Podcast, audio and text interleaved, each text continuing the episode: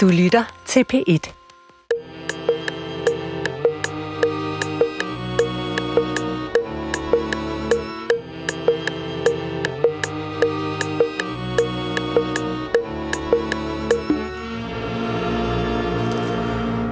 Goddag, mit navn er Peter Lund Madsen, og rigtig hjertelig velkommen til Hjernekassen på P1.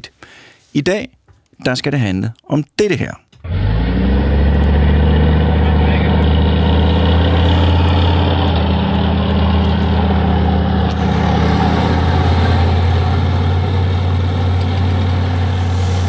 Dagens program er blevet til efter et ønske fra en lytter, Anders Larsen, en af vores mange lyttere i Hongkong.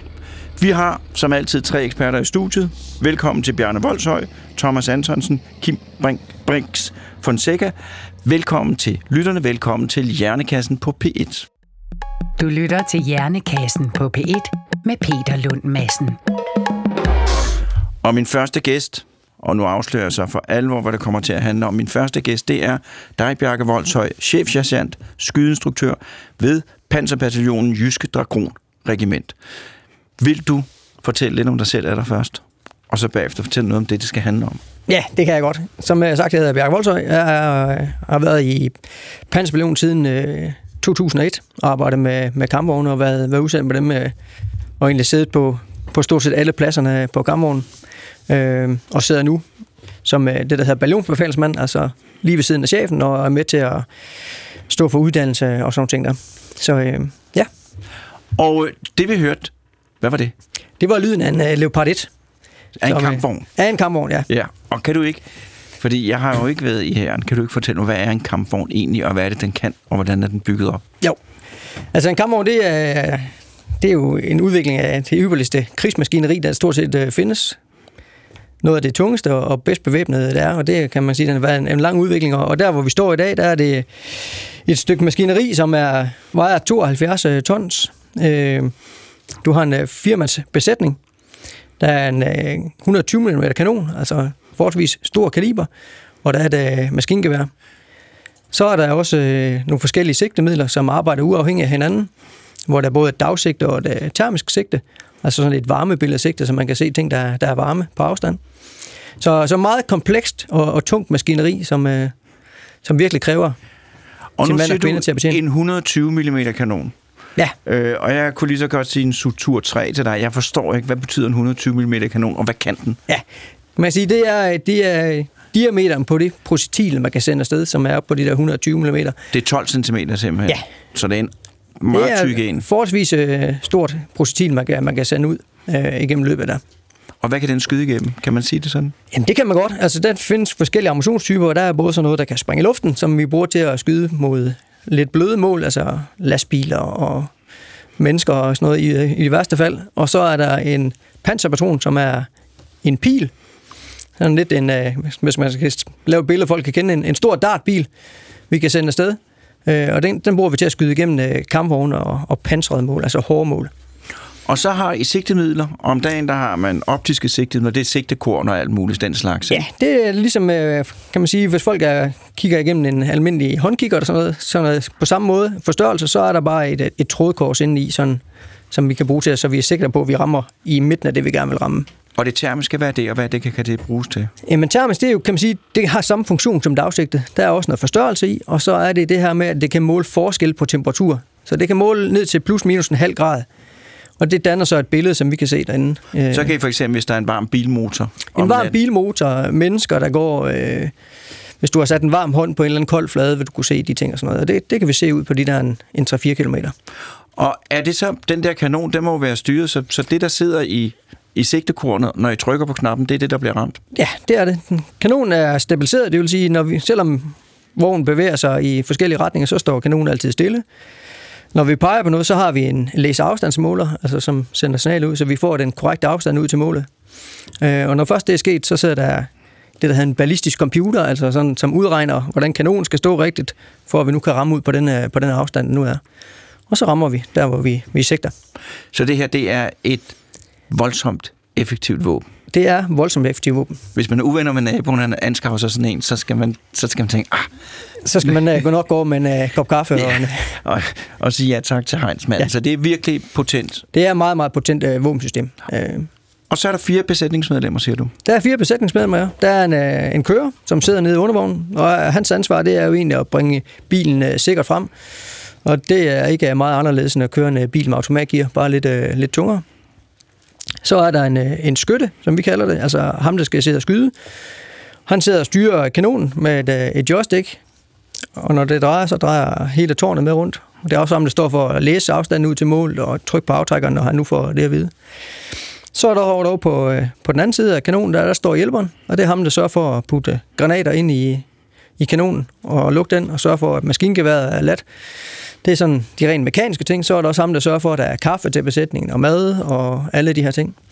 Så øverst øh, i kammeren, der, der sidder kommandøren, og det er egentlig ham, der bestemmer, hvor man skal gå hen, hvad man skal skyde på, hvad der skal puttes i kanonen. Så han har sådan det overordnede ansvar. Udover det, så har han også øh, sit eget sigtemiddel, som man kan, han kan afsøge med, uafhængig af, af skyttens. Øh, også dagsigter og termisk. Så øh, forskellige opgaver, men mega afhængige af hinanden, for at man kan få det her meget øh, avancerede maskineri til at virke. Og kan alle lave alle opgaver? I princippet? Nej, det kan de ikke er der en, sådan, et sted, man starter som skytte? Ja, og så, man starter med nej, at få... starter til at, med at putte. Ja, man starter med at putte i over ved, ja. ved skytten, eller over ved, ved hjælperen derovre. Ja. Så, og det er det, vi kalder sådan et grundmodul, et, ja.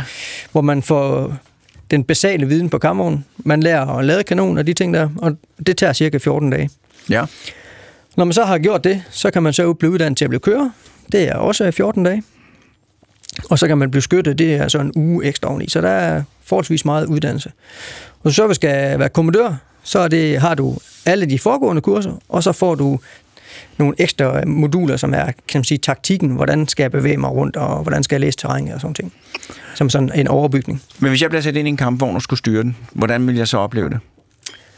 Alt afhængig hvor du vil sidde hernede af. Nå, så... hvis jeg skulle være ham, der styrede den, ligesom jeg styrer min bil. Ja, så vil du opleve, at du sidder helt nede i, i bunden af det her store øh, metaluhyre, kigger ud igennem øh, nogle spejle, så nogle vipper ned, og så har du jeg kan sige, begrænset udsyn.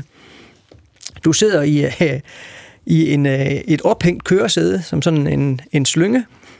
Det er sådan lidt en speciel uh, oplevelse at blive uh, spændt op i den og, og hejst op. Og så, uh, så kører du altså bare ud af med, uh, ligesom du kender det, et, uh, et ret automatgear.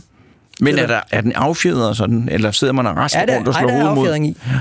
Så øh, du sidder forholdsvis behageligt. Det er ikke, fordi øh, man bliver kastet ret meget rundt, og der kan man godt køre ud igennem terræn med, med små 50 km i timen, uden at det, man bliver fuldstændig væltet rundt. Men de her fire mennesker, der skal sidde inde i den her kampvogn. Nogle gange, ja, hvor lang tid sidder man derinde? Uha, der kan man sidde længe. der, og hvad længe i dit? I dit? Jamen, uh, længe, det er jo, jeg tror, det længste, jeg har siddet, det er 48 timer. Sådan i streg. Ja. Og der skal man, altså man skal sidde derinde længe, og man, man er afhængig af hinanden. Man sidder rigtig tæt, og der er rigtig varmt, og man er meget afhængig af hinanden. Og det er øh. rimelig nemt at komme op og diskutere, kunne jeg forestille mig. Nej, det er det jo ikke, fordi vi har jo et dejligt hierarki inde i forsvaret, så der er jo altid en, der bestemmer. Så, øh, så det, det gør man faktisk ikke. Øh, og fordi vi er så afhængige af hinanden, så arbejder vi jo meget med standardprocedurer og ting at sige, øh, måder at sige tingene på og sådan noget. Så når først vi er på, altså arbejder, så er der ikke så meget at diskutere. Der har kender folk deres plads og deres funktion, og ved også godt, at det hjælper ikke noget at begynde at diskutere sådan så får vi ikke rigtig flyttet den her, den her bil det rigtige sted hen. Men kræver det en bestemt personlighed at kunne gebærde sig på en kampvogn? Jeg kan godt nævne nogle, nogle, nogle jeg har mødt, hvor jeg tænker, ah, han skulle jeg ikke have med på en kampvogn, eller hende skulle jeg ikke have med. Ja, det tror jeg. Altså, der, det finder man rimelig hurtigt ud af. Vi laver også øh, noget afprøvning og noget screening, øh, når vi ansætter folk, øh, og ellers så kommer det helt selv. Men der er ingen tvivl om, at man skal have nogle sociale kompetencer for at, at kan sidde så tæt op og ned af hinanden, og, og have, kan man sige, respekt for, at, at vi alle sammen måske har forskelligheder og særheder. Øh, fordi når man sidder så lang tid, så på et eller andet tidspunkt, så går man ud over det professionelle. Der er, der er ligesom der er ikke noget at lave hele tiden, så på et eller andet tidspunkt, så skal man jo få tiden til at gå med et eller andet, og der, der er jo kun at snakke sammen og, og lukke op over for hinanden. Men det må give et specielt sammenhold, hvis man har hele det der, der skal fungere, og man er kun de fire. Det gør det. Det gør et helt, helt, helt specielt øh, forhold til hinanden. Øh, særligt også, man kan sige, hvis man er, hvis man er udsendt sammen. Øh, fordi så er det jo i en ekstrem situation også, så man får det her øget pres på. Og man sidder der mange timer, så bliver der lukket op om, om alt fra børn til kærestesover og personlige ting, og Så der er man faktisk øh, hele paletten rundt øh, inden for, hvor man næsten kan, kan tænke sig. Men har du prøvet at være udsendt på mission i sådan en kampvogn, hvor der var risiko for, at der var nogen, der ville skyde på jer? Ja, jeg har været udsendt både øh, i tidligere Jugoslavien, og jeg har også været udsendt øh, i Afghanistan øh, på Kamerun, så, så jo, det har jeg. Og hvordan er det at sidde dernede?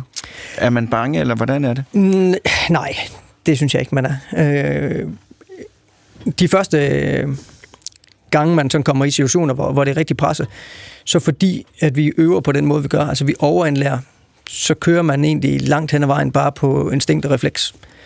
Øh, særligt når det går stærkt, for så når man ikke så meget at tænke over det. Så kan man sige, så er det efterfølgende, man kan, man kan tænke lidt over det.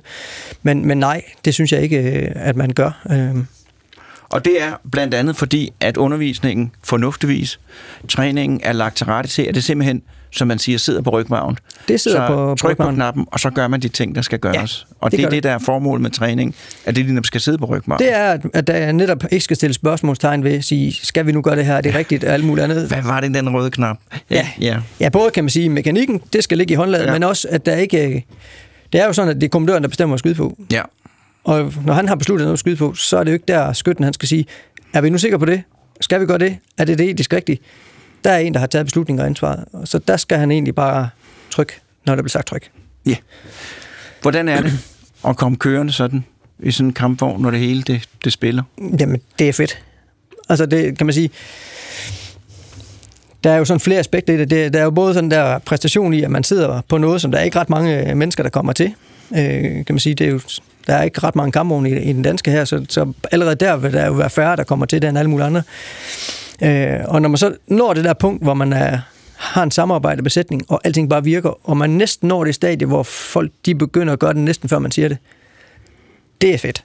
Så når man virkelig, hvor man tænker, det her det er, bare, det er bare rigtig godt. Nu har vi alt det træning, vi har lavet, det har bare båret frugt.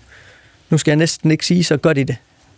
Det kender jeg godt, fra når man laver videnskabelige forsøg. Ja. Jeg tror, der det, kan man blive helt lykkelig, når man står folk, og de håndterer blodprøverne fuldstændig. Ja, jeg tror, det er den samme følelse, man kan sige. Man kan finde det der mange steder, men når ja. man ofte der et, sådan en, en samtur med alt det der, man nu har lavet for at opnå den her samhørighed, og man gør det ensrettet, og folk har samme forståelse og samme opfattelse af, af hvordan man gør tingene. Det er rigtig fedt. Vi kommer tilbage til dig. Du lytter til Hjernekassen på P1 med Peter Lund Madsen. Og i dag der handler Hjernekassen om kampvogne, og jeg har talt med Bjarke Voldshøj, som har kørt mange gange en kampvogn, og nu skal jeg tale med Thomas Antonsen, forfatter, som er meget glad og interesseret for kampvogne. Er det ikke rigtigt? Øh, jo, det kan man godt sige. jeg, jeg, jeg, I den her sammenhæng i dag, der er jeg øh, historiefortæller. Ja. Øh, jeg har skrevet øh, tre bøger, øh, som har det øh, udgangspunkt, øh, Leopard 2 i øh, anvendelse i, i den danske her. Og, øhm, og derudover så taler jeg også om kampvognen øh, nede på Panzer Artillerimuseet nede i Oksbøl. Øhm, men øh, i, øh, i dag, øh, der, øh, der tænker jeg, at vi skal blandt andet tale om Afghanistan, og jeg har jo... Øh, jeg, har været, jeg blev øh, kørt på et projekt, øh, som øh, handler om at fortælle historien om, hvorfor var det en god idé at øh, sende kampvogn til Afghanistan. Og, øh, og der var også et socialt sigte med det, samle nogle penge sammen til KFM øh. Og øh, det, øh, det, det kom der en bog ud af, som øh, er blevet udgivet på dansk og tysk og engelsk. Og, øh, og den, øh, den fortæller historien om, hvordan det er at være kampvognsmand i Afghanistan. Ja, det vil jeg meget gerne høre noget om, men først vil jeg lige spørge, kan du ganske kort rise kampvognens historie op? ja, det kan jeg godt. Altså, øh, kampvognen, som vi kender dem i dag, øh, startede i øh, under Første Verdenskrig. Øh, når, jeg siger, når vi kender dem som dag, så er det sådan en halv sandhed, fordi øh, kampvognen i, under Første Verdenskrig, de havde ikke sådan øh, den øh, udførelse, som, som de har i dag. Øh, det, vi kender som en kampvogn, det er, som Bjarke han sagde, det er en øh, undervogn, en meget mobil øh, undervogn, et tårn med noget øh, bevæbning, og så øh, i tilfælde Leopard 2, øh, firemands besætning. Og øh, kampvogn, de blev først øh, sådan for alvor øh, anvendt øh, som kampvogn under 2. verdenskrig, hvor øh, det der jo er øh, kampvognens øh, største styrke, hvis man hvis jeg skal bruge sådan et militærfagligt udtryk, så er jeg helt sikker på, at hvis du øh, spørger Kim, øh, stiller ham øh, spørgsmål, hvad bruger vi øh, en kampvogn til, så vil han blandt andet sige, øh, en kampvogn den skaber tyngde på kamppladsen. Og det forstår øh, jeg ikke meget af. Nej, det er, det er et fuldstændig korrekt svar, og det er fuldstændig uforståeligt. Men, øh, men kampvognen, øh, de kan øh, dominere øh, kamppladsen, de kan skabe et hul i fjendens linjer, og så kan man, øh, når man har skabt det hul der, så kan man så sætte øh, sine soldater ind gennem hul, og så øh, besejre øh, den onde fjende øh, derefter. Det er, sådan, det er det, som kampvognen er bedst til, og det er der øh, rigtig mange eksempler på, øh, at de har gjort øh, gennem historien fra øh, eksempelvis øh, den første golfkrig øh, 1991, hvor øh, USA og de allierede øh, nationer i koalitionen, de øh, besejrede øh, irakerne. Der er, øh, der er nogle øh, helt konkrete eksempler, som vi måske kan komme ind på. Øh, du kan godt komme senere. med dem nu. Ja. Øh, jamen altså, øh, et, af de, øh, et af de slag, som øh, er gået over i øh, militærhistorien, det er øh, slaget om den øh, faselinje, der hedder 73 Hastings. Nej, Eastings. 73 Eastings. Og øh, 73 Eastings er, øh, eller var, øh, en nord-sydgående linje på et kort øh, over øh, området mellem, øh, på grænsen mellem Irak øh, og øh, Kuwait. Amerikanerne øh, var kommet i øh, føling, i kamp, øh, som det hedder, med øh, den øh, irakiske øh, republikanergarde, og øh, et af de slag, som er gået over øh, i militærhistorien, der var der to øh, delinger øh, Abrams-kampvogne, altså i alt øh, ni kampvogne, som i løbet af 23 øh, minutter øh, decimerede 30 irakiske, øh, russiske øh, byggede øh, kampvogne. Og det er sådan, det er sådan et, et rigtig godt eksempel på, hvad det er, øh, kampvogne de kan. De kan smadre den onde fjende, øh, slå hul i hans linjer, sådan at det infanteri, som kører om bag ved kampvognene, at de kan rykke ind og så besætte det og holde øh, det territorium, som fjenden havde øh, indtil da. Det, det er et, et eksempel på, øh, hvad kampvognen de kan. Har du andre eksempler? Øhm, ja, jeg, jeg vil også øh, i dag gerne øh, fremhæve det, som øh, kampvognene gjorde øh, i Afghanistan, øh, fordi øh, der gjorde de faktisk øh, det stik modsatte. Øh, forstået på den måde, at øh, når en, en kampvogn kan jo også bruges som øh, ligesom en jagtriffel øh, med termisk sigte, og forskellen på en kampvogn og en jagtriffel, det er, at en kampvogn den har 4 km rækkevidde om natten. Øh, hvis den kan se øh, målet, så kan den også øh, bekæmpe det. Og øh, forskellen på øh, kampvogn og på artilleri, det er, at hvis du lukker bagstykket, altså bagenden af kanonen på en, en øh, kampvogn op, og du bøjer dig ned, og du kigger ud gennem løbet, så kan du rent faktisk se det, du skyder på, i modsætning til artilleri, som skyder i krumme baner. Det vil sige, de ser aldrig øh, det, de øh, skyder på. I, I bedste fald, så har de måske en drone eller et eller andet, der kan vise øh, et billede af det. Men øh, kampvognsmanden, han kan øh, bogstaveligt talt øh, åbne bagstykket på sin kanon, kigge ud, og så kan han se den fjende, som han skal beskyde lige om et øjeblik, når patronen er kommet i kammeret. Men så kan jeg jo også godt, hvis jeg nu havde den her, blive sådan lidt, øh, ikke nervøs, men, men, men blive sådan lidt, tænke, nu skal vi også lige stramme os an, fordi er sådan en stor, indviklet, teknisk maskine, der må være mange ting, der kan gå galt i den, og den kører rundt ud i sumpen. Øh, hvordan holder man sådan en kampvogn kørende, det må være en, en, en, en vanskelig opgave. Man skal jo have en masse teknikere, mekanikere og alt muligt med. Ja, øh, det er klart, der er en masse øh, forudsætninger, der skal være tilbage øh, til, til stede, øh, for at, øh, at kampvognen kan anvendes øh, succesfuldt. Øh, det så vi også i Afghanistan. Øh, der var nogle tilfælde, hvor eksempelvis øh, en kampvogn øh, mistede øh, et bælte og øh, hvad gør man så? Jamen, så skal man have bjerget øh, kampvognen, og hvis man så ikke øh, har øh, den rette øh, bjergnings... Øh, kapacitet, som det også hedder i militærsprog, altså en, en Jamen, kranvogn, der kan komme ja. og hente ja. øh, kampvognen, når den nu er, er kørt fast, fordi den har mistet et bælte, jamen, så kan det blive rigtig møgbesværligt at få øh, den der øh, kampvogn øh, bragt øh, flot, øh, bragt fri øh, for der, hvor den er kørt fast, og så tilbage til basen. Øh, men øh, der er jo også en masse logistik, Altså, øh, fordi kampvognen nu er øh, så øh, komplekst et øh, våbensystem, som det er, jamen altså, besætningen, de skal have noget at spise, de skal have noget at drikke, der skal være øh, granater øh, til øh, kanonen, der skal være drivmidler, altså dieselolie. Øh, en Leopard 2, den rummer cirka 1100 liter diesel, og øh, det, skal den, øh, det, skal den, det er en forudsætning for, at den kører nogle steder, det er, at der er 1100 liter diesel i tanken, ellers så sker der ikke rigtig noget. Og øh, besætningen skal være uddannet, som øh, Bjarke også øh, var inde på. Der, altså, det, er ikke, det er ikke nemt at være kampvognsmand, og det er specielt ikke nemt at være en god kampvognsmand. Og det kræver et kæmpemæssigt apparat, der ligger omme bagved. Det gør det, helt sikkert. Det, så, Ja, så, altså både det logistiske og det uddannelsesmæssige, og så er der jo, øh, så er der jo også, øh, hvad kan man sige, det industrielle aspekt i det, det der med, at du skal have produceret kampvognen. Altså øh, fra 2. verdenskrig, en af de ting, som, som, øh, som måske ikke har fået så meget opmærksomhed, men øh, amerikanerne lykkedes jo med at producere øh, 50.000 øh, Sherman-kampvogne øh, fra 1942 til midten af, den, af 1945. Og det kunne de jo kun, fordi de evnede at omstille øh, deres øh, civile øh, industri øh, til at producere kampvogne. Altså det var de samme fabrikker, der producerede tog og biler, som så øh, fik øh, øh, lavet om på deres øh, produktionsapparat, sådan at de kunne øh, producere øh, de her 50.000 øh, kampvogne og alt muligt andet militært isenkram. Øh, og øh, vel at mærke i en sådan kvalitet, at det kunne blive sendt til øh, Asien og til, til Europa, til Afrika, til Rusland, og stadigvæk virke, når det kom frem.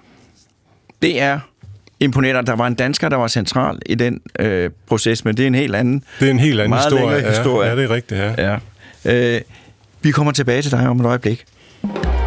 Du lytter til Hjernekassen på P1 med Peter Lund Madsen. Som i dag handler om kampvogne, og min næste gæst, det er Kim Brix Fonseca. Var det rigtigt udtalt? Det er fuldstændig korrekt. Øh, næstkommanderende, Panserbataljonen, Jyske Dragon Regiment. Vil du ikke også fortælle lidt om, hvordan du endte, endte hos kampvognene? Jo, altså mit navn det er Kim Fonseca, og major og næstkommanderende i Pansballonen. Og jeg startede som uh, ung uh, delingsfører i øh, uh, Pansballonen i, uh, i 2009. Um, øhm, og så siddet på en uh, kampvogn uh, ja, næsten lige siden. Øhm, um, ønsker jeg i hvert fald gerne at sige. Uh, man har siddet uh, som uh, tre år som, uh, som delingsfører udsendt til Afghanistan. Uh, havde blandt andet Bjarke Volter med som, uh, som livkommandør øh, i Afghanistan, og så har jeg været næstkommanderende i en eskadron øh, med 14 kampvogne i tre år, og så chef i tre år øh, på, øh, på en, i en kampvognseskadron. Og, og så derefter øh, i en brigade, som er lidt større, og en division, og nu er jeg så tilbage i Panserbataljonen efter, efter fire, års, øh, fire års fravær øh, som, som næstkommanderende. Kan du ikke? Og det er bare min neurose. Bare ganske kort give et overblik over det med brigader, division og bataljon og sådan noget der. Hvordan Jo. det er bygget op. Det kan du tro. Øh, Det kan selvfølgelig godt være, at programmet det kommer til at tage en drejning der. Men en, øh, en kammerteskadron, der er der 14 kammer i. Øh, I en øh, bataljon, der har man øh, øh, tre kammerteskadroner. I en brigade, øh, der har man, det var så en bataljon, og i en øh, brigade, jamen der har man fire kampbataljoner. Øh, Så er der noget logistik af den slags øh, øh, tilbage øh, også. Og øh, i en øh, division, alt afhængig af hvad for en division, der har du så øh, fire, øh, fire, hvad det hedder, brigader. Øhm, så det er sådan i grov træk. Så det er sådan bygget op af moduler, Ja. som, man, øh, som hver har sin øh, befalingsmand. Øh, Ja, eller chef, ja. Eller chef. Ja. Godt. Øh, hvad er det, hvad er det, man skal... Altså, hvis, hvis nu du skulle give mig grundkurset i... Og jeg har fået, en, jeg har fået nogle kampvogne, Ja. og øh, nu vil jeg gerne vide, hvordan skal jeg bruge dem her, uden at komme galt afsted. Kan du, kan du give mig kurset i det? Det kan jeg godt. Vi starter faktisk der, hvor Bjarke Volter, han øh, nævnte, det er egentlig faktisk at blive øh, dygtig til at køre kammeren, for det er det, der er forudsætningen for, at du egentlig også skal føre dem. Øh, for det, der er forskellen fra så mange andre, øh, det er, at øh, enhver officer, der sidder og fører øh, kammervognsenheder, han sidder også på sin egen kammevogn. Så han skal føre sin egen bil, altså alle de ting, som øh, lige blev sagt øh, først. Øh, og så derefter, øh, hvis man er en delingsfører, så er det hans deling. Og hvis det er eskalon, så er det, så er det den der ikke. Man plejer at sige vogn før deling, deling før eskalon. Så man skal have de ting klar, før man egentlig kan, kan øh, trille i en øh, manøvre, som Thomas også nævnte om at gennembryde fjenden og den slags. Øhm, så det er, det er egentlig det, der, det, der kræves af en, øh, en officer, øh, på en, eller en fører faktisk, på en, øh, på en kampvogn. Det er, at du egentlig du skal være håndværker, og derudover så skal du sådan set også kunne øh, gøre alle de andre ting øh, samtidig med at, med at kunne føre folk. Både at snakke med chefen, og også give øh, de ordre, man selv har til sin manøvre øh, videre til sine folk. Og hvordan giver man ordre? Det gør man over radio. Og det gør man så efter nogle faste skemaer, efter, som ikke er til at misforstå. Efter, efter fem punkter. Fem og. Øh, og hvor- kan du give, give lige en, hvad, hvordan, hvad er det for fem punkter? Jamen altså, man har situationen, øh, som er fjenden og ens egen situation. Så har man øh, opgaven, så har man den øh, udførsel, øh, man vil lave. Så har man, øh, hvad det hedder, logistik, og så signal. Altså, hvad er det for nogle signalmidler? Hvad er det for noget logistik, vi skal have? Så det er de fem punkter, vi har bygget, bygget vores befaling over. Den Så- kan man køre kortere, når man nu kører i når man nu kører i øh, afsted, når man giver den øh, sin, sin instruks, alt afhængig af, hvordan og hvorledes man gør det på kamera. Så det er simpelthen, inden du afgør, så skal du have alle de der ting, i hvert fald lige tjekket af. Det er jo det, vi bruger vores skolestruktur Ja. på. Ja. Det er faktisk at lære folk øh, det der ned i detalje. Og når du så kan det i detaljen, så, øh, så, så er det, den, det er din huskesæl. Det er, ja. det er at gå i Rema og handle. Der Ja. skal du også have det hele med. Ja. Det skal du også have her, for ellers så går det galt. Ja. Så kommer du hjem til fruen, og så bliver det skidt. ja. Hvorfor, ja. Hvorfor har du kun købt pålæg? Ja, lige præcis. Og kød. Der var også noget med noget brød og Ja, ja, ja. noget. Ja, lige præcis. Ja. Øh, og, og, og, og brødet der, der med, med logistik ja. øh, og alt det der. Øh, men der må også være, altså, jeg læser nogle gange i aviserne, når jeg læser om nu øh, krigen i Ukraine, så læser jeg, at de bruger deres kampvogne rigtigt, og der bliver kampvogne brugt forkert. Hvordan kan man bruge kampvogne rigtigt og forkert? Og hvordan er forholdet mellem, altså nu er jeg virkelig ude, men forholdet mellem kampvogne og så alt det, der ligger udenom, soldater og, og, og alt muligt andet?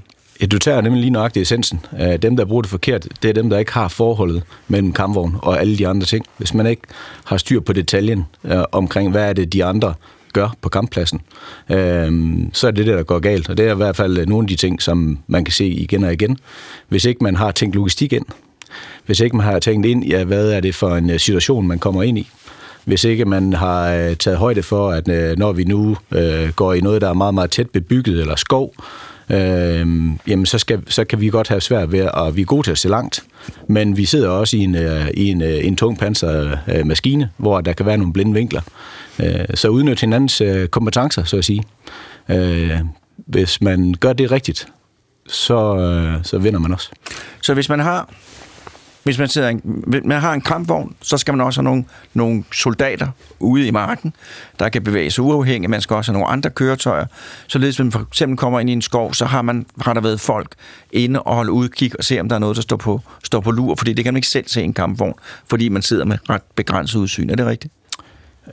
Det er måske ikke den mest Det er- overlegne det- det taktik, jeg, lægger. Altså, der, der kan godt være, at du skal på officerskolen lige lidt for, for, det, for det sidste med, øh, der, Ja. men, men i grov træk, ja. Øh, altså, vi, vi, vi kan forskellige ting, øh, og vi er afhængige af hinanden, og hvis ikke man øh, bruger de, øh, de, øh, de situationsdannende faktorer, plejer vi at kalde dem. Og det betyder Øh, simpelthen... Og det betyder, at man har styr på, at man, øh, nu bliver der snakket om 73. Øh, 20. Eastings, øh, hvis, man, øh, hvis man ikke har diesel nok til at komme derhen, ja, så, øh, så, så, så når man ikke målet. Og, så, øh, og, og når man nu kommer, som McMasters øh, øh, brugte GPS, øh, den slags til at komme, så havde han et bedre, en bedre situationsfornemmelse af, hvor han egentlig kom, og det var hans succes i, at han kunne komme fra en uforventet kant, fordi han havde noget teknologi, der gjorde, at han kunne komme den vej igennem den ørken, i stedet for at følge vejene. Øhm, så, så, er det, så er det de ting, der skal hænge sammen, for at man, for at man kan vinde. Hvis man glemmer en af de ting i tandhjulet, jamen, øh, så kan det være, at det går sådan, at man øh, ikke vinder kampen. Så man, altså det er, og ja, det er jo sådan noget, jeg elsker, det er forberedelse, forberedelse, forberedelse, og man skal holde sig til planen, indtil det bliver nødvendigt at ændre planen. Man skal forberede sig. Forberedelser. Det skal man. Ja. Og man skal have styr på, hvad det er, man vil gøre, når ting går galt. Ja. For ting går galt. Og det er det, der hedder føring. Og hvad er det, der kan gå galt, for eksempel? Alt. Kan du nævne et eksempel? Øhm, øh, jamen, veje, øh, måske i Ukraine, hvor de så over, øh, oversvømmer, oversvømmer vejene. Øh, øh, Afghanistan, man kører ud, man rammer en øh, idé på vej ud, øh, springer bæltet af, skal have sat det på øh, videre. Øh, jamen, øh, folk bliver syge. Øh, der, der, som jeg plejer at sige, det er alt, det kan, det kan gå galt, og du skal, du skal være forberedt på det meste, og så skal du føre dig ud af resten. Og føring, det er det, du kan, det er simpelthen, når man skal så, hvad gør vi så, når der er noget, der ikke følger planen? Lige præcis. Fordi vi har jo en, en, vi har jo nogle, vi har jo lavet en analyse af en fjende, for eksempel. Øh, og, øh, og vi tror, han gør sådan her. Men altså, vi ved det jo ikke. Øh, så det er, jo, det er jo en analyse, vi har lavet. Og når så fjenden han ikke gør, som vi gør, jamen så skal vi jo reagere på det. Og så skal vi føre os ud af det, således vi kan kæmpe kampen øh, og vinde den. Og så det er, men det må være noget, nu vil jeg se med den nationalt, det må være noget, Danmark er god til, og sådan planlægge ting, holde sig til planen, og alligevel også være, være rimelig omstillingsparate, når det gælder? Jeg tror, det er, noget, det er noget af det, vi har fået ros for, både kampvogn, men også, øh, også alle andre enheder, øh, jeg arbejder sammen med. Det er, at det kan danske soldater. Øh, ikke kun, ikke kun, øh, ikke kun officer, men også befalingsmand, og også helt ned på konstabel-niveau, øh, altså mand. Øh, og nu snakker vi lidt om det her med, med, med biler, eller med, med besætninger før. Altså, en kammerskommandør er ikke bedre, end hans kører, hans skytter, hans hjælper. En, en kammerens er ikke bedre, end hans delingsfører, hans kører, hans hjælper. Øhm, så vi er dybt afhængige af hinanden. Øhm. Men I må også være udvalgt for, at det ikke er sådan, I er ikke sådan nogle typer, der står og råber og skriger, hvis I ikke får jeres vilje? Eller... Det kommer helt an på, om vi er Rema, eller vi er på kamppladsen, når det skal gå stærkt. Ja, men, så, men man skal være i stand til at levere med det. Altså, det, det du skal kan... være i stand til at, du skal, du skal være i stand til at kunne levere, det var det, Bjarke Voldsøj faktisk var inde på. Det kan godt være, at man er på bilen, og man snakker om forskellige ting, og man hygger sig, øh, og man øh, snakker om, øh, den ene har kærestesorger og frem og tilbage, og det er det ene pikosekund, og det andet pikosekund, øh, der nedkæmper du en fjende. Øh, fordi det er det, omstillingen den går på, og det skal du kunne. Og det kommer ved træning og uddannelse. Tak.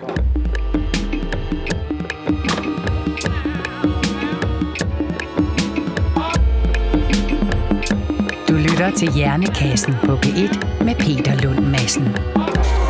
Og i dag der handler Hjernekassen om kampvogne, og øh, nu er der jo sådan nogle flere spørgsmål. Der må jo godt alle sammen byde ind. Øh, nu kender vi jer jo. Øh, øh, og, øh, men altså, I må også, men jeg kan også spørge, men altså, øh, øh, hvad det hedder, Kim og Bjarne har jo, I har begge to prøvet at være. Har I prøvet at, skyde på nogen og blive skudt på? Ja. Øh, hvordan er det? Det er ligesom sports. Hvad tænkte du, da du skulle et, men, men hvordan ja, vi går, er det? Vi går jo, jamen altså, det er jo også det, Bjarke han siger, øh, at øh, når det sker, og vi skal nedkæmpe en fjende, eller, som, som vi har gjort, øh, og, og spække i Afghanistan, så tænker du ikke øh, på den sæson. Du har selvfølgelig konsekvenserne frem og tilbage. Du har afgjort, at øh, nu skal det her øh, mål, det skal nedkæmpes. Det kan være, der er øh, britiske eller danske soldater, der er i fare. Øh, der er en, der skyder på en, og så skal det pågældende mål øh, nedkæmpes. Og det tænker man faktisk ikke, øh, ikke over. Øh, der reagerer du og gør det, som du er uddannet til. Øh, så kan man sige, så så når det arrangement det er færdigt, jamen så er det noget, man også øh, taler om på kammeren, og der sidder vi jo tæt. Øh, og, og til forskel for måske øh, folk, medmindre man er meget, meget tæt på, øh, så, så kan vi se, hvad vi laver. Øh, og se det, vi har nedkæmpet. Øh, og vi er, vi er ikke i tvivl. Øh, så hvis der er nogen, der, hvad kan man sige, hvordan var det? Øh, og, og hvad kan man sige, jeg plejer at sige, jeg plejer ikke at miste ret meget søvn over det, fordi at den, det, det stykke med, med enten nedkæmpe eller det stykke arbejde, jeg har gjort for at redde andre folks liv, det, det, det har jeg da faktisk rigtig godt med. Men jeg kan huske, og på nogle måder kan det sammenlignes, på nogle måder kan det overhovedet ikke sammenlignes, med det der med at skulle levere i en situation, hvor at hvis man gør noget forkert, så kan det gå frygtelig galt. Det er rigtigt. Øh, og der var det jo også dengang, jeg blev læge, ja. øh, hvor jeg skulle ned på skadestuen. Jeg, hvad lige vil sige, de første gange, de første par år, øh, der, der, øh, altså, jeg synes jo, at det... Vi, jeg var ikke så godt forberedt, som I, I var, det kan jeg høre. Men øh, jeg synes jo, det var en lettelse de første gange, jeg havde gjort det, og havde fundet ud af, at jeg reagerede det, nogenlunde fornuftigt. Og det tror jeg også, du har fuldstændig ret i. Altså, man, øh, man, øh, man kan jo stå, man kan være i en stilling i Afghanistan og løse sin opgave ved egentlig ikke at bruge sin kampvogn, men egentlig bare være til stede, fordi jeg har fundet ud af, at, at, det, er, at, at det kan godt gå ondt, hvis ikke, øh, hvis ikke øh, når, når kampvognen holder i stilling.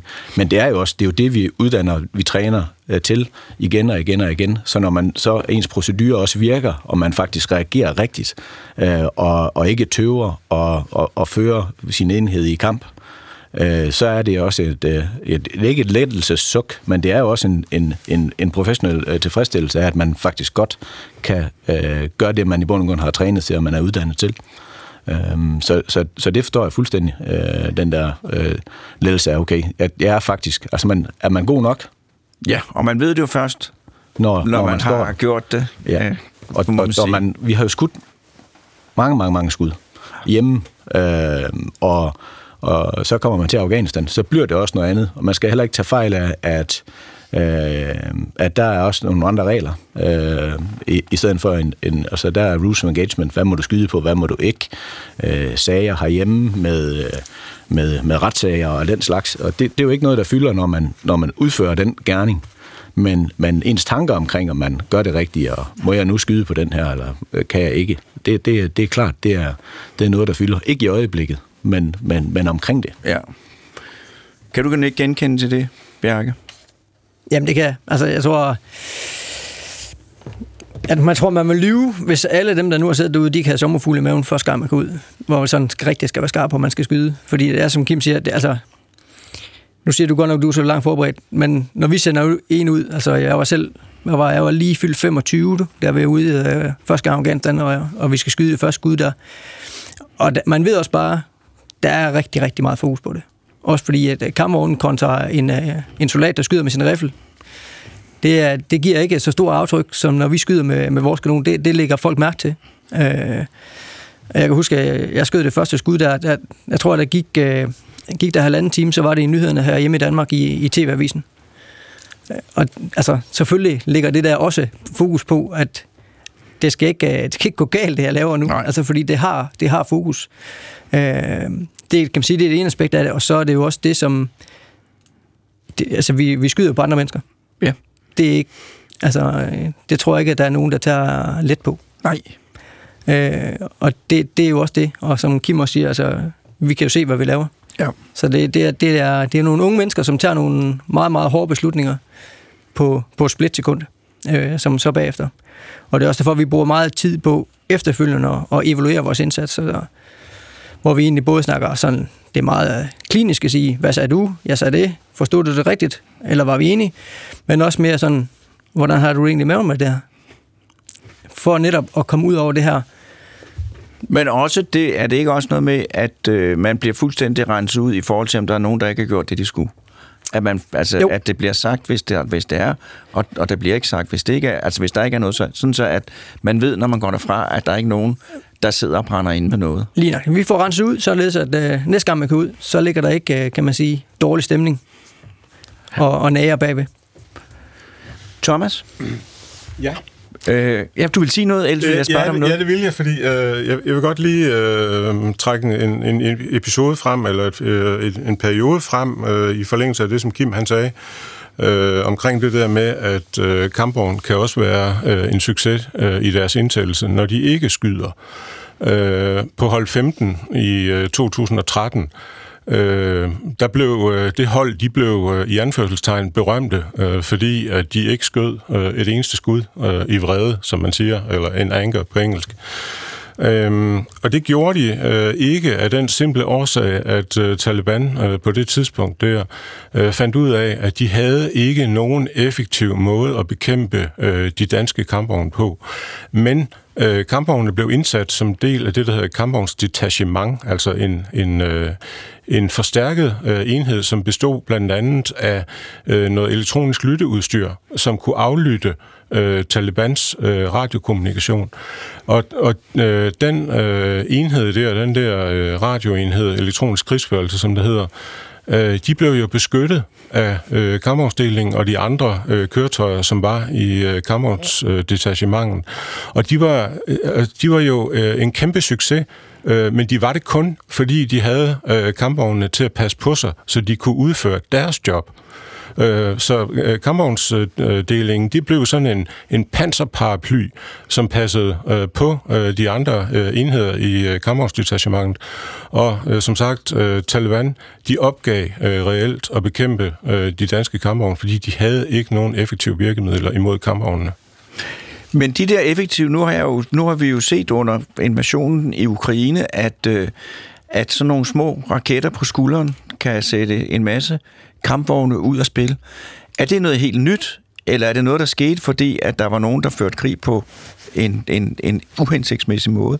Nej, Altså, der er altså, den der om, at øh, nu har man fået panservandsraketter og den slags, som kan nedkæmpe kampvogn, den er på ingen vis ny. Den har, den har alle dage været der fra, også Thomas siger, 2. verdenskrig. Øh, det var Panzerfaust øh, op igennem tiden. Og der har vi, og der var også, øh, hvad det hedder, de samme øh, typer øh, i, i Afghanistan, men måske ikke så teknologisk øh, som, som øh, det, der bliver brugt i, øh, brugt i Ukraine, hvor Vesten har leveret nogle moderne våben øh, til, øh, til, øh, til ukrainerne øh, til at nedkæmpe kampvognen. Så det, det er på ingen, ingen vis nyt.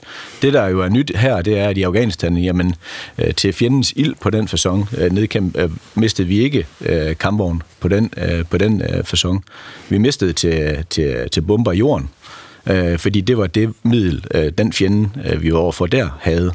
Øh, så, så det der med, at der bliver nedkæmpet kampvogne, og kampvognstiden er forbi, og den slags, den er ikke, den er ikke ny. Altså i, i, i krig, der mister vi kampvogn, vi mister personel, øh, vi mister fly, helikopter, den slags. Øh, vi plejer, man, har, man angriber 3 til 1, altså i det forhold. Øh, og det betyder, og det er sådan lige på vippen, så det betyder, at man når målet eller ej, jamen der kan du have mistet alle dine, og der kan stå en soldat tilbage, øh, når, vi er, når vi er nede i hvad man siger, en numerisk øh, kampkraft. Øh, så det at miste soldater og kampvogn på slagmarken er på ingen vis nyt. Øh, Så det er bare, at våbne mod kampvognene bliver hele tiden bedre, det bliver kampvognen også. Så man opruster hele tiden, så kan man beskytte sig mod det nye, og så kommer der noget endnu nyere, og sådan kører det hele tiden. Det, det gør det, og det er jo, det er jo øh, organisation, øh, teknologi og doktrin. Altså, den, den, den øh, trekant, den kører egentlig hele tiden. Altså, der kommer nyt. Hvordan finder vi så ud af at anvende det? Øh, bare som eksempel, jamen, man havde, nu har man de pansvandsmissiler, øh, som man ser i, øh, i, i, i Ukraine. Jamen, det er der øh, en, en teknologisk løsning på. Øh, og den teknologiske løsning var der så ikke i Afghanistan, men det er den så nu øh, fordi man har det. Og det næste teknologiske løsninger, jamen det er jo, det er jo øh, hvad det hedder, droner, øh, for det skal, vi, det skal man have gjort noget ved. Det er et problem for alle. Det er både en, det er et problem, men også en mulighed. Øh, så, så det er jo der, balancen hele tiden går. Øh, og dem, der finder den rigtige balance, og både beskytte, men også øh, udnytte, både øh, våbensystem, kampvogn, øh, øh, optimalt er også dem, der vinder krigen. Og hvorfor er droner en, en ny trussel? Hvornår er det noget, der er opstået efter Afghanistan? Nej, det er det ikke. Øh, hvad man sige, vi, har, vi, har også, vi havde også droner i Afghanistan. Ja. Men teknologien er bare gjort sådan, at fra at være øh, forsvarets øh, ene, vi havde en enkelt eller to, til at en, en hver kan gå i Harald Nyborg eller wherever og købe, købe en drone og bruge den. Så der, der er en ny ting på, på kamppladsen der. Vi har haft det med mange, mange år. Øhm, men nu er det bare blevet billigt, øh, og der er ufattelig mange af dem. Så der skal man finde noget at beskytte sig mod alle de ja. har Nyborg-droner, som, som, som i princippet kan svæve rundt over det Svæve rundt og, og ja, smide håndgranater og hvad vi ellers har set. Øh, det, det er klart. Øh, det, det er, en, det er en, en trussel, fordi der er så mange af dem. Øh. Så Bjarke, så er der en ting, og det her det er et spørgsmål, jeg stiller udelukkende af personlig nysgerrighed, fordi jeg simpelthen, når jeg ser, det, når jeg ser det er armeringen af en kampvogn. Mm. Jeg kan jo godt regne ud, at der er, jo tykkere, jo tykkere øh, pladen er, jo hårdere den er, jo bedre. Men så er der sådan nogle kasser sat på, eller sådan nogle pakker ovenpå nogle gange. Ja, altså på, øh, på de danske gamle, mange af de øh, kasser, du ser ovenpå, ja. det er netop kasser. Det og er, hvad er der i de kasser? Der er alt fra mad til lidt ekstra motion og vand. Og, og så det er den slags kasser. Men det er der er også kasser. noget panser. Er der ikke nogen eksplosionskasse? Eller er det mig, der har misforstået det? Jo, det er der bare ikke på dansk kammer. Altså, det er primært russerne, som kører med, med systemer, hvor det er noget reaktiv panser. Altså groft sagt springstof, der, når du så rammer det, så sender det kraften væk fra kampvognen i stedet for. Så, så jo, det findes, øh, og som Kim også lidt ind på, så er der også øh, andre moderne systemer i dag, som man kan sætte på, som skyder et projektil afsted. Så når du skyder mod mig, jeg sidder med en kampvogn, så når det, øh, du har skudt efter mig, det kommer tæt nok på, så skyder jeg sådan lidt groft sagt en havlpatron ud efter det, der så slår det i stykker, inden det rammer mig. Så jo, der findes de her systemer. Øh, og de er sådan i forskellige grader af udvikling. Hvorfor har russerne det, når vi ikke har det? Er det fordi... Det er fordi, at kan man sige, russerne har valgt en anden strategi og har en væsentligt lettere kampvogn, end vi har. Det vil sige, at den er ikke så, så tung panser, og så skal man jo have et eller andet, der ligesom imødegår det, og der kan det være en af løsningerne, når man sætter sådan noget her på. Så mindsker man lidt i, i den samlede vægt. Øh, man får den samme, til dels den samme beskyttelsesværdi, og det er der nogle fordele i, kan man sige deres biler er jo designet til at derover, hvor der er meget vand og alt muligt andet, og der er det nemmere at komme over, og der er mange af deres broer i Rusland er designet til, til omkring 50 tons, så derfor har de brug for en bil, der, er, der er lettere. Det er simpelthen for at spare på hjernermeringen. Det er, som, øh, som Kim også siger, den her, øh, det her trekant, der skal hænge sammen, altså bevæbning, mobilitet ikke også, og pansring, den trekant skal, skal gerne hænge sammen, og hvis du har overvægt af en ting, så mister du noget af det andet, og, og det er det, som kammeren lever på, det er, den, når den er helt perfekt i trekant, så har du den perfekte kammeren, så har du en høj mobilitet, det vil sige, du kan køre stærkt, du kan komme alle steder hen, du har lige nøjagtigt nok pansring til, at du ikke bliver skudt stykker, og du har lige nøjagtigt den bevægning, der skal til, så du kan løse opgaven. Hvis du kan opnå det, så er det helt perfekt. Og det det Leopard-kampvognen har? Det er det, vi kalder Leopard Cameron. Er I glade for den? Rigtig glade. Det er vi. Du, du, du smiler, Thomas. Jamen, øh, altså, Leopard kampvogn, Leopard 2, øh, som blev anvendt i, øh, i det danske forsvar og mange andre NATO-lande, altså, er jo en succes, fordi at øh, man har evnet at tilpasse kampvognen til den øh, trussel, som den står overfor. Øh, de syv år, øh, vi havde øh, kampvogn i Afghanistan, det var et øh, mere eller mindre konstant øh, våbenkapløb mellem øh, Taliban øh, på den ene side og herrens kampskole øh, på den anden side. Øh, til at starte med, der øh, havde Taliban øh, fundet ud af, at, øh, at hvis de gravede miner, eller det, der hedder improviserede øh, sprængladninger øh, ned i jorden, så kunne de øh, måske øh, sprænge bælterne øh, på en kampvogn, eller øh, hvis de var øh, rigtig heldige, sprænge øh, hul i, i bunden. Øh, senere så, øh, så begyndte de, øh, så fandt de ud af, at, at øh, forudsætningen for, at det lykkedes, det var jo, at de vidste, hvor øh, kampvognene kørte hen, og øhm, øh, det blev øh, et problem øh, senere, fordi der fik øh, de danske kampvogne nogle opgaver, som gjorde, at de i princippet kørte over hele Helmand-provincen, og så var det jo fuldstændig kropumuligt for Taliban at gætte på, hvor kampvognen de skulle øh, køre hen. Øh, så kom der et andet trusselsbillede, øh, de der, øh, øh hvad hedder det, panserbandsvåben, som blev afskudt fra, fra skulderen af en, af en soldat. Så satte man noget gitterpanser øh, på siden af øh, tårn og skrov på en Leopard 2 øh, kampvogn. Og så imødegik man øh, den trussel. Og sådan er sådan har, var der et, et våbenkapløb øh, hele tiden. Og det er også det, vi ser øh, i dag, og som øh, Kim øh, har snakket om i forhold til droner. Det er bare øh, endnu øh, en, en bølge, øh, som øh, man skal forstå og, og navigere efter. Det var fuldstændig det samme som øh, i starten af 70'erne. Øh, der var der en krig øh, mellem øh, Israel og de øh, arabiske lande, som øh, hed Yom Kippur-krigen i, i oktober 1973. Der mistede øh, israelerne øh, rigtig mange kampvogne øh, til øh, panservandsraketter, øh, panservandsmissiler, og øh, det var fordi, de ikke havde tilpasset øh, deres øh, kampvogn, sådan at de kunne øh, imødegå øh, de her panservandsvåben. Og det øh, skulle de så lige lære på den hårde måde, at øh, hvis ikke man øh, har blik for, hvad der er fjenden kaster efter en, øh, så får man lov til at betale ved kasse 1. Så der er hele tiden, jamen det er jo sådan, som mennesket er, så finder nogen på det ene, så finder nogen andre på det andet, og så kører det. Øh, det er jo øh, det her, hvor vi er nu tidsmæssigt, så bliver der jo talt om, at øh, måske en gang skal der sendes øh, leopardkampvogne eller nogle andre moderne vestlige kampvogne til Ukraine. Hvilken betydning vil det få, hvis det, hvis, hvis det blev til noget? Vil det være en stor afgørende forandring, eller vil det bare være en lidt bedre Altså man kan sige, øh, nu Britter og Frem snakker om, øh, om, om, om, om øh, 10-15 øh, kampvogne. Øhm, det, nu snakker man om uddannelse frem og tilbage. Altså kampvognen i sig selv gør jo, gør jo noget, og den er moderne. Men øh, som øh, Bjerg Volds også sagde, jamen, så er det uddannelse, der, der gør øh, kampvognsvåbnet. øh, øh øh, en ting, det er værktøjet, men hvis du kun ud at bruge hammeren, så, så er det fuldstændig ligegyldigt. Så får du kun en blå negl.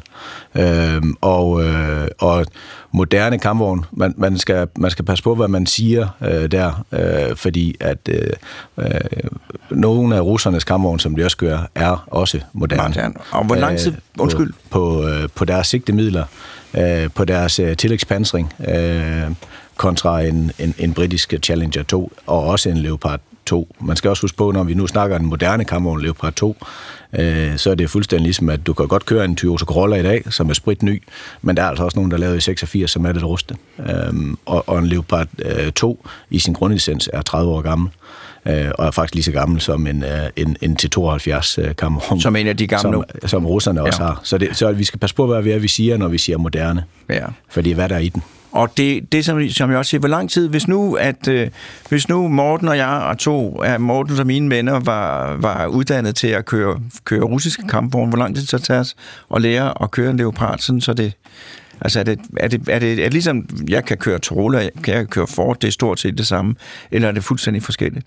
Der tror jeg, øh, i sin grundessens taktikken af de her ting, den er jo bund og grund den samme. Øh, der, er ikke, der er ikke noget øh, forskelligt der. Øh, sigte og overførelse, og hvor måde man, øh, der er heller ikke det store. Øh, så, men, men derfra at udnytte den kapacitet, der er, Øh, der kan være forskel, øh, men det, det er skisme svært at sætte tid på, fordi Ja. ja. at, at nu vil jeg jo ikke øh, begynde at gætte på, hvor dygtige øh, I kunne være, øh, men, men, øh, men, men jeg tror godt, at, øh, at en, øh, en skydinstruktør, som har kørt i 20 år, øh, sådan relativt hurtigt vil kunne finde ud af at anvende en, en anden type kampvogn, fordi ja. en ting det er, hvordan du skyder, men en anden ting er også, hvordan indsætter du den, øh, og, og, og hvordan bruger du den taktisk. Så det er ikke kun kampvogn. Jeg tror, jeg vil blive ham, der puttede øh, projektiler i, i kanonen, og Morten, du skulle styre. Det kommer an på, hvor god du er til at lave mad, for det er jo også en af hjælperne, så, så der vil det måske være... Ah, men det kan jeg godt. Jeg, ja. kan, jeg kan, kan godt nogle retter. Oh, ja, Jamen, så, vil du, så vil du kunne løse den opgave okay. Ja, og, og det er der, man starter, ikke? Jo. Ja, og, men det er vigtigt, at man som kommandør kan, kan alle tingene.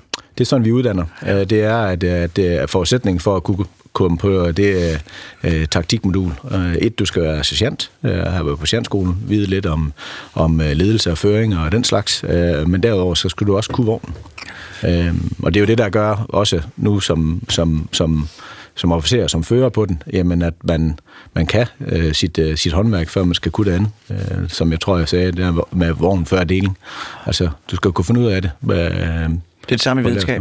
Du skal ja. Kunne din forsøgsopstilling, og du skal vide, hvordan man laver alle tingene, for ellers så kan du ikke. Øh, hvis nu jeg gerne... Nej, nu er det for sent. Hvis nu, at, øh, hvis nu der sidder nogen derude i den rigtige alder, som siger, det, det der, det lyder som om, at det kunne jeg da godt tænke mig, Ja. øh, og, og overveje. Hvad gør man så? Så søger man ind som, øh, som værnepligtig. Ja. Ja. Øh, så er man øh, inde og have sin øh, HBU, øh, som det hedder Herrens basisuddannelse. Og så har man sin, øh, går man over en HRU bagefter, en Herrens reaktionsstyrkeuddannelse, som det ser ud nu. Og når man er færdig med det, og egentlig bund og grund kan sine basale færdigheder øh, som soldat, Og det ikke som er kammersmand. det der, det er det der, Eksercere og, og have god form og alt det der, og skyde. har førstehjælp Ja. ja. og øh, øh, vide, hvordan man sådan passer på sig selv bare. Så kan man søge ind til kammererne. Ja. Øhm, og så, når vi har det, så, så starter vi uddannelsen øh, op. Så det er, altså hvis man har verdens fedeste job, så er det da helt sikkert vejen at gå. Er det sådan noget, man skal rejse hele landet rundt? Øh, i hvert fald, nej, du skal kun rejse et enkelt sted hen. Altså, du skal bare rejse til Holstebro, så, så, så er alt godt. Jamen, øh, der er dejligt i Holstebro. Der er dejligt Holstebro. Selvom Maren på Kernen er jo, er jo ikke hjemme for tiden, er det Nej, ikke rigtigt? det er rigtigt. Maren på Kernen, det er en, en, en meget berømt øh, statue, der er i Holstebro, som er nede og bliver repareret. Øh, under lidt mystiske omstændigheder, men det er en anden sag. Øh, så er der til jer alle tre her, for vi har lige været inde på det, men, men man hører det, og jeg så Elon Musk skrev det på Twitter, kampvognen er død. Øh, den er færdig. Øh, hvorfor er kampvognen ikke død? Og Bjarke, du må godt starte. Jeg tror bare, det er som med, med alt muligt andet. Øh, særligt når vi har Facebook og sociale medier og alt muligt andet, så er, er folk hurtigt til at analysere hurtigt på én ting. Og jeg tror, at den, lige nok den udmelding, der kom lige i starten af Ukraine-krigen, hvor, hvor rigtig mange af russiske kampvogne gik til, af omstænd- forskellige omstændigheder til, til panserværnsvåben og, og sådan ting. Og så, øh, så er det nemt at sige, at kampvognsvåben er dødt. Men man kan jo så se nu her, hvor, hvor situationen ændrer sig, og krigen ændrer sig, jamen så er der lige pludselig brug for det, det våbensystem øh, igen. Til lige nøjagtigt, når man skal lave offensive manøvrer og hastighed og mobilitet, jamen så er, så er kampvognen et uovertruffen våbensystem øh, til den del af det. Så jeg tror, det er derfor. Og I er enige? Ja. Ja, altså jeg, jeg, vil- jeg, vil, jeg vil gerne bruge et billede på, øh, hvad det er, øh, kampvognen øh, kan, og hvorfor vi stadigvæk øh, sidder og snakker om kampvognen her øh, 105 år efter, de blev øh, taget i anvendelse under 1. verdenskrig. Hvis jeg skal bruge et billede på, hvad en kampvogn er, så er det sådan en svejterkniv øh, som har øh, forskellige øh, værktøjer, der er relevante i øh, konkrete øh, sammenhæng. Og den svejserkniv, øh, den får skiftet bladet ud øh, en gang imellem, og så sætter man en stjerneskruetrækker på, i stedet for en flad skruetrækker, eller øh, en saks i stedet for en sav. Og, og det er i virkeligheden det, der er øh, årsagen til kampvognens øh, succes, og det er, at den øh, stadigvæk er relevant øh, her i 2023. Det er, at den øh, bliver ved med at blive videreudviklet som våbenplatform og til at imødegå de trusler, som den står overfor. Ja, så kan man sige, det er nemlig ikke, det er ikke første gang, at øh, den er død. Den har været død nogle gange. Øh, I hvert fald øh, alle, alt, afhængig af, hvad for nogle eksperter, man har fat i. Øh, Danmark var utroligt tæt på at måske at miste kampvognsvåbnet, i, inden, øh, altså, hvor vi havde... Øh, hvad kan man sige, counterinsurgency. Det hele det skulle kunne deployeres af Afghanistan, Irak, Kosovo øh, med videre. Øhm, og, øh, og der viste Afghanistan, at det der, øh, det der kampvognsvåben der, det kunne faktisk godt noget. Og britterne havde så gule og blå over, at de ikke fik sendt afsted, men fik så støttet af os. Øh, Øh, så så det, er ikke, det er ikke første gang, vi, vi kommer dertil. Øh, og jeg er fuldstændig enig med, med Bjarke øh, i forhold til øh, Ukraine. Jeg plejer, hvis jeg skal kommentere noget øh, på, på den krig, så kan man sige, øh, alt, hvad, hvad er det, vi skal tage med fra Ukraine? Jamen, det er faktisk øh, Kamerons øh, anvendelse, som ukrainerne anvender offensivt. Så mange kilder har vi ikke på det.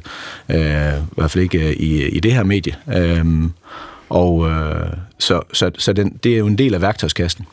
Øh, og det vil det altid, øh, det vil det altid være. Øh, og ting, de udvikler sig. Så den måde, ukrainerne bruger kampvognen i den krig, det tyder, hvis man kigger på det udefra, øh, er et eksempel på, hvor effektiv den kan være i moderne krigsførelse. Ja, altså, når, fuldstændig som uh, sagde, altså vi, til at starte med, så så man kun billeder af kammeren, der øh, blev, blev nedkæmpet. Øh, og nu øh, vil Zelensky gerne have øh, alle typer af kampvogn, for det har han brug for, for at vinde sin krig. Øh, han har også brug for Arsel, han har også brug for de her ting, men det er måske evnen til faktisk at kunne samordne, som jeg også var inde på før. Hvis man gør det, så vinder man også. Tak. Tak til alle tre, fordi I kom, og tak for indsatsen generelt. Tak også til Morten Grøholdt, min producer, og Sille Augustinusen, som har lavet research til dette program. Og tak til lytterne. Og så er der kun at sige, og det er det, jeg gør, på genhør om en uge.